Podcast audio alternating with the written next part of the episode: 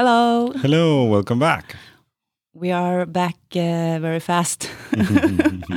we are on the Tantra train, so that is Yeah, things are just going really fast. they flow. That's why it's called the diamond path. yeah. I don't know if it's if it's any of the same. Mm, No, the diamond path is a is a Buddhist tradition term. Why don't you explain to our listeners why it's called the diamond path? I believe it's called that because a, a diamond is is sharp. It's Yeah. crystal clear. It's it's the most strong. Pure.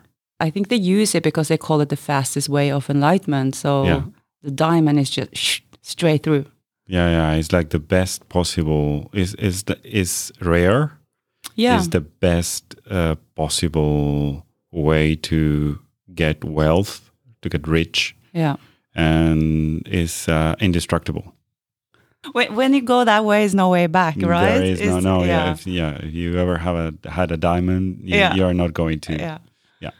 So jokes aside, the diamond path or the diamond way is referred to in Vajrayana Buddhism, the lineage that I have studied. It's a system that helps us cut through the illusions we have. And an illusion can be that we are separated from others, and that's why connection is so important. And it's required to have a spiritual teacher or a guru to guide you in the processes. And uh, you go through these esoteric practices as a way to get the realizations. It's a, like it's like a oneness of everything, and it's very hard to describe. So I think that's also why tantra is very difficult to d- discuss and explain. But when you to get those realization and you feel like you understand more and more, it's actually very simple and very beautiful. Uh, we were going to talk about how we came into this with teachers and Yeah. uh, how we met our teachers. People Mhm. ask us that. How can I find someone to teach me tantra? Or Mm, I in. Would you like to start first and tell how your story was? yeah, I can. I have to actually think How because old were you? you know my memory is so blurry. I just I'm so in the present moment. No. That's a very good Yeah, answer. yeah. I'm going I- to I- start to use it. Yeah, you should, Lucas. Yeah. I get a, when I when I don't remember things, I just say I'm so in the present moment. I'm so mindful right now. Okay, I think I was in the uh, end of my twenties when I first met the guy that uh, later became my teacher. We we met through some events, and I think he added me on Facebook, asking me to join a project. It was an art project he was having at the time, and we kind of just emailed each other back and forth. And after a while, we met, and our relationship just naturally evolved from there. And because he was living in Tibet and had these guided tours in Bhutan and uh, Nepal, he was not in Norway more than a couple of times a year. So when he came to Norway, he always contacted me, and we just ended up spend a lot of time together when he was in Norway. And I don't know why it just became so natural. I think it's just always been a path to be drawn to those type of conversations. I have shared previous that I was uh, a child looking for enlightenment and then I kind of gave it up because there was no sense of of going after that. And then you end up of course in that lineage that has this as a key element. So yeah, I learned a lot and I think I think the best way to describe how this relationship turned into a teacher student relationship is to to share with you something I wrote in my journals.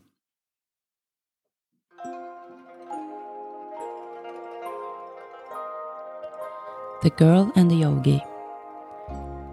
My greatest teacher is a simple yogi. His many titles are not of importance to him, and his journey overcomes many of the greatest adventures you have seen in the movies, yet his humbleness makes him not speak loud of such. I met him many times without noticing his powers. Our paths crossed several times through mutual friends and projects. I just knew he was different, and my intuition told me he was a man of great knowledge. I could feel his vibration on a level I hadn't felt before, and that was new to me. I couldn't recognize it. For many years, my spiritual practice was absent, and I was just living my Dharma because of the way I had integrated it into my daily life. But I deeply felt that I needed a teacher, a spiritual teacher, and I also knew it would be a hard task to find the right one. One day, during one of our many and long conversations, the words just slipped out of my mind. You're going to be my Buddha teacher. Why did I say that? I recall thinking, Buddha teacher? But that was the way we communicated from the very beginning. No filter, no mind tricks or fear. Just straightforward with honesty and presence. It allowed me to talk from the deepest source of myself. He just smiled and looked at me. Then he said, Yes, if you say so, madame, I will be your teacher. I have been waiting for you. Why didn't you tell me? I replied. The teacher appears when the student is ready, was his answer. Wow. Wow. I. It, in a different way, resonates a lot with a situa- the, the situation that I had. I I was in in India studying yogic uh, psychology, and I, I I've always had been very interested in understanding chakras. Yeah, yeah that that was uh, Your thing. my thing. It still is. It still is, and chakra psychology and everything.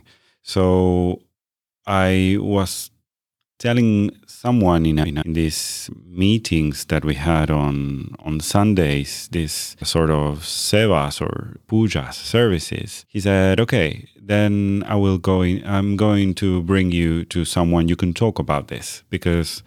I had been doing my research in in the library, talking with the swamis in the in the ashram and everything, and I thought I reached the point where that's it. There is nothing else that I can get from here, and mm, because of my visa, I could stay there for a longer time. But I needed to find something to do with that time. But did you feel like it ha- it was linked to what I wrote in my notes? I Yeah. felt like my spiritual practice has kind of stagnated. It was Yeah. like I felt like okay, I've been This is around it. this. Yeah, I, I What- got yeah, I, I got I got everything that I could. yeah, And thank you so much. This sounds great. I feel there are things that I don't understand, and even though I see, because I was looking at the at the subtle body map and mm. seeing the chakras and everything, it was like okay, but if this is energy that we harness in ourselves, mm.